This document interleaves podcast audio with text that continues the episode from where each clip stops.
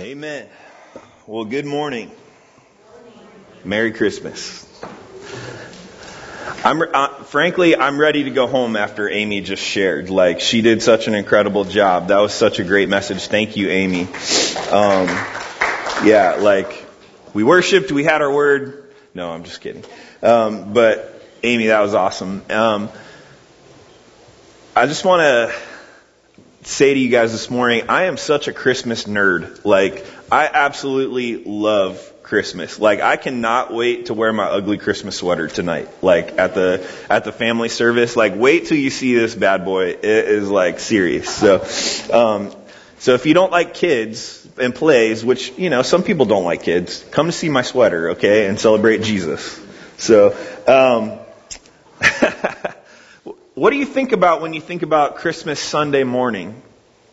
Like, you know, like if you haven't been in church a long time, when people bring up Christmas, it probably you start thinking about, you know, snow or maybe like, well, we live in South, Southern California, so probably not. But, um, you know, maybe you think of your favorite Christmas song. I'm dreaming of a white, you know, like maybe there's a song that has special meaning to you at Christmas time. Maybe, um, you think about, you know, the the gifts that you're going to give to your family or your loved ones. You know, like all the thought you've put into a gift. Um, you know, if you've been in church for a long time, maybe you think of children in, in bathrobes and, and pillowcases dressed as shepherds and, you know, and, and, and maybe, uh, Mary and Joseph and maybe there's a, there's like a, a doll, you know, in the in the feet in the manger, you know, and maybe maybe you think of a Christmas play that you were in as a kid, or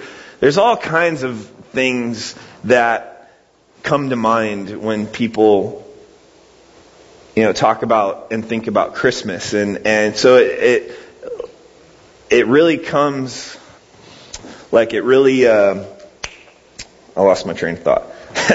um, it really depends on what your perspective is, what you think about Christmas. And so it just comes down to what is, what is the meaning of Christmas? Like Amy read some of the most Christmassy passages that we read every year at Christmas. And I think really the only thing that could have made it more Christmassy is re- reading those passages out loud. Like, it's not Christmas to me until those passages have been read out loud. And so I think uh, the only thing that could have made it more Christmassy is if I had like maybe a spotlight and like a blankie or something like that.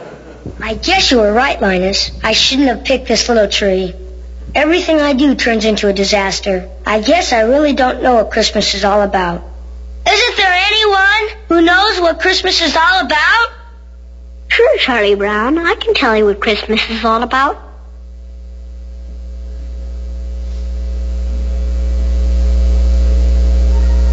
Lights, please. And there were in the same country shepherds, abiding in the field, keeping watch over their flock by night. And lo, the angel of the Lord came upon them. And the glory of the Lord shone round about them, and they were sore afraid. And the angel said unto them, Fear not. For behold, I bring you tidings of great joy, which shall be to all people. For unto you is born this day in the city of David a Savior, which is Christ the Lord. And this shall be a sign unto you. You shall find the babe wrapped in swaddling clothes, lying in a manger. And suddenly there was with the angel a multitude of the heavenly host praising God, and saying, Glory to God in the highest, and on earth peace, goodwill toward men.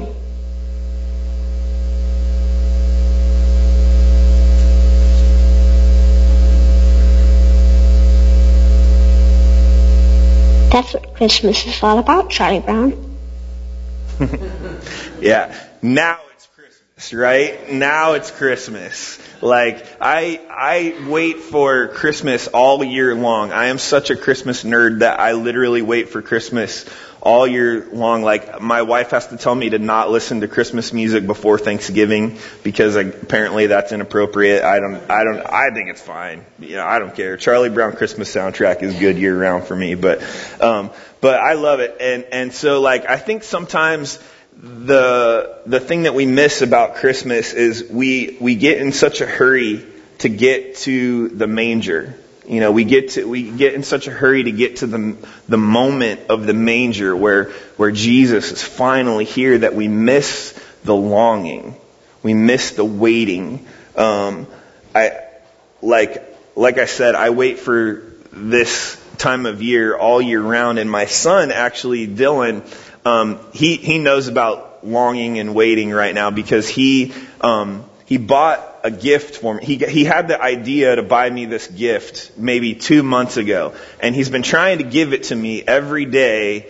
Um, and I keep saying, Dylan, no, you have to wait till Christmas. You have to wait. And he just like wants to give me this gift so bad. He like he, he can, wants it so bad he could taste it, you know, and, and like he's just anticipating the day at Christmas where he can give me this gift. And man, like, I don't care what it is. Like, I'm gonna give him the biggest reaction ever because that's like the coolest thing ever. Um, I, I mean, it's probably, you know, it could be a Nerf ball or something like that, and I'll just like do a cartwheel, you know, but, but, um, but like, Dylan is just waiting and anticipating the day that he can give me this gift. And I just think like there's two sides to that waiting and anticipating coin. Like God the Father was waiting and longing for the day when He could give us this gift of hope. You know, um, He was waiting and longing and anticipating the day that Jesus would be born. And and there's a flip side to that coin. There there were people waiting thousands of years for the Messiah to come waiting and longing for the day that the Messiah, their Savior, was going to come. There's, there's all kind of references to the coming of the Messiah through the Old Testament. And, and so like, I feel like sometimes we jump so fast into the manger moment that Jesus is here that we forget people waited for that moment for thousands and thousands of years. And and so I think one really good example in scripture of, of someone once Jesus was born that had been waiting for the Messiah is the story of Simeon um, in the temple courts when, when Jesus was first born. Um, so let's go ahead and turn there in Luke chapter 2, 22 through 35. Now, um, we've already read the scriptures where they found the babe lying in a manger, swaddling in swaddling clothes. The angel hosts have sang. Um, Jesus has been born, and and it's an incredible moment. But I think this this moment later on, just in a little little bit later past that, really describes who Jesus is is going to be and why he came to the earth. So Luke chapter 2, 22 through 35. Um, this actually takes place about 40 days after Jesus was born. So um, to modern mothers, that's like a, right around six weeks. Have you ever noticed how mothers refer to their babies in, in, in weeks now? It's like, oh, my baby's like 127 weeks. I, I'm always like, uh, okay, what does that mean?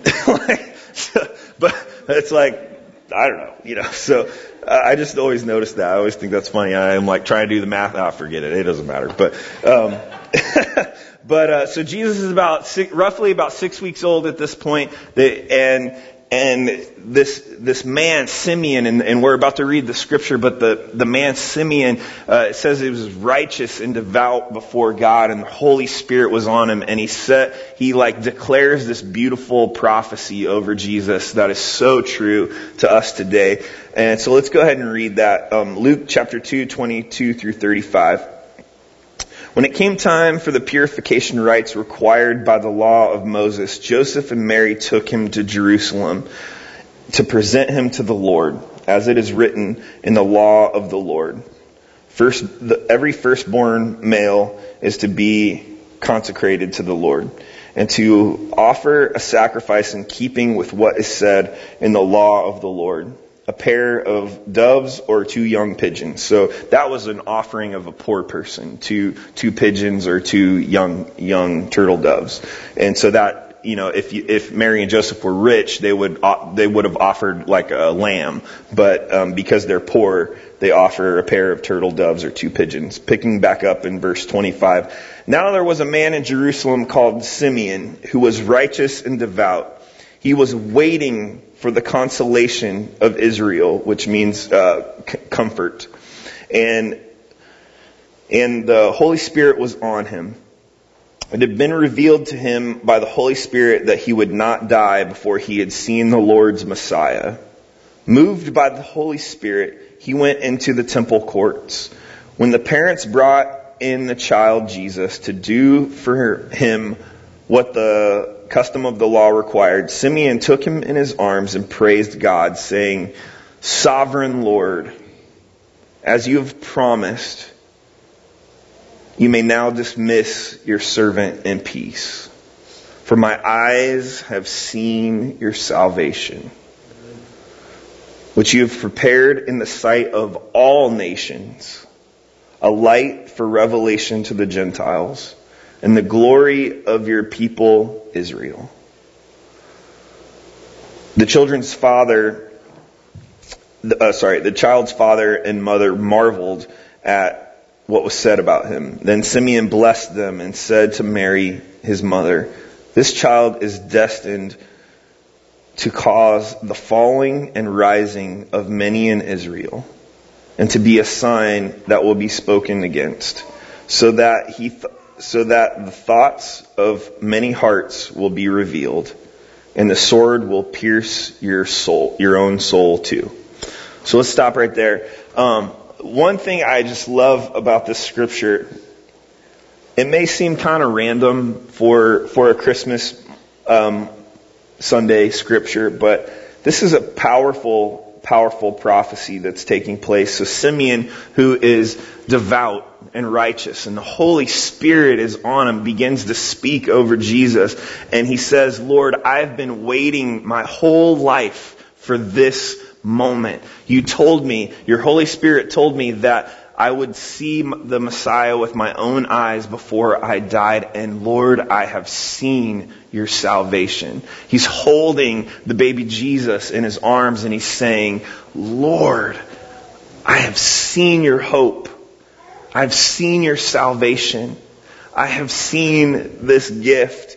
And he's just so full of wonder about it.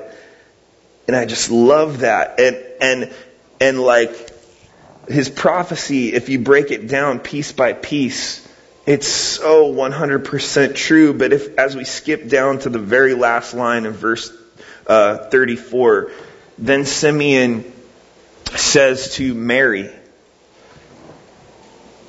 this, um, he, he, he's speaking to Mary and he says, and this, and a sword will pierce your own soul right there, he is referring to what Jesus is going to have to go through in the coming days. He, the, the path that Jesus is going to have to walk.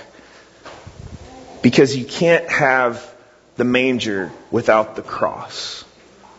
They're the bookends of Jesus' life on earth.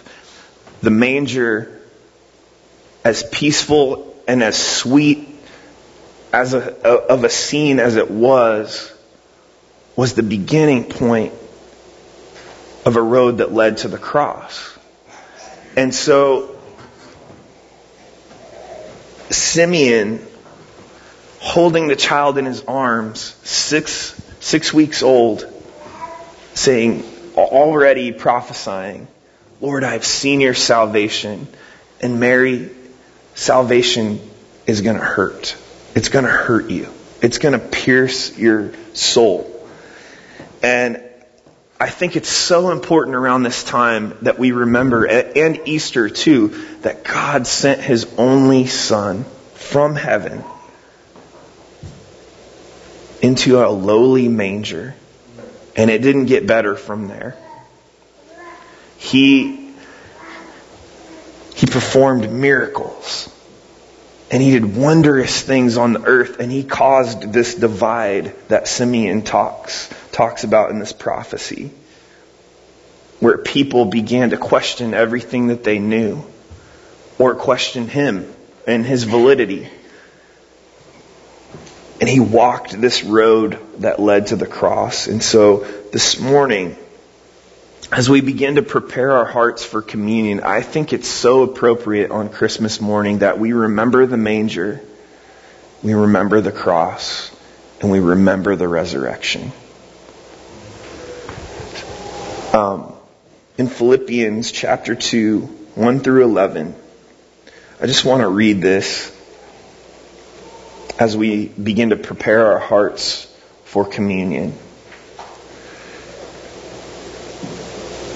Therefore, if you have any encouragement from being united with Christ, if any comfort from His love, if any sharing in the Spirit, if any tenderness and compassion, then make my joy complete by being like-minded, having the same love, being one in spirit and one in, of one mind. Do nothing of selfish ambition or vain conceit. Rather, in humility, value others above yourself, not looking to your own interests, but each of you to the interests of others. In your relationships with one another, have the same mind as Jesus Christ, as Christ Jesus, who being in very nature God, did not consider equality with God something to be used to his own advantage. Rather, he made himself nothing by taking the very nature of a servant, being made in human likeness, and being found in appearance as a man. He humbled himself by becoming obedient to death even death on a cross. Therefore, God exalted him to the highest place and gave him the name that is above every name. That at the name of Jesus, every knee shall bow in heaven and on earth and under the earth, and every tongue acknowledge that Jesus Christ is Lord to the glory of God the Father. We've been talking a lot about the gift of hope. We talked about the gift of righteousness. We talked about hope for an answer. We talked about hope for a future. And today we talk about hope for a Savior. We have that hope today. We have the hope in Jesus Christ. We no longer have to wait for our relationship with God to be complete. Jesus, in Jesus, we find our, our relationship with God. It, it is one. The gift of hope has come. The gift of a Savior has come. And He, the road that He walked led to a cross. Let us never forget that. But let us also never forget that like Simeon, he, he waited and waited and waited for the Savior. And we're waiting for the Savior to come back again. Because He's coming back. Sometimes in Advent we the Advent season becomes about, you know, it's all about the waiting of the birth of Jesus, but the Advent season isn't just about celebrating that Jesus came. It's also about that He is coming again. And that the hope of a Savior is not lost. The gift of hope is intact in Jesus Christ. And unlike the people in the Old Testament, we have access to that grace and mercy today through Jesus. So as we move into this time of communion, we're going to begin this year in 2016 to do communion a little differently. We're going to give time to prepare our hearts we're going to give time for you to pray just as individuals. if you want to pray with someone, you're welcome to do that as well, but just take a moment and ready your heart to remember the manger, the cross, and the resurrection. Prepare your hearts. Pray. Confess your sin to the Lord before you come to this table. Take time. Let it mean something. Let it be more than just bread and juice. Remember, it is the body of our Savior, the body and the blood of our Savior that was broken for you. The peaceful scene of a manger led for hope for all nations, everyone. Everyone can access this hope. So as we go into this time of communion, I'd like to just take a few moments and, and, and just let us pray. So let's do that.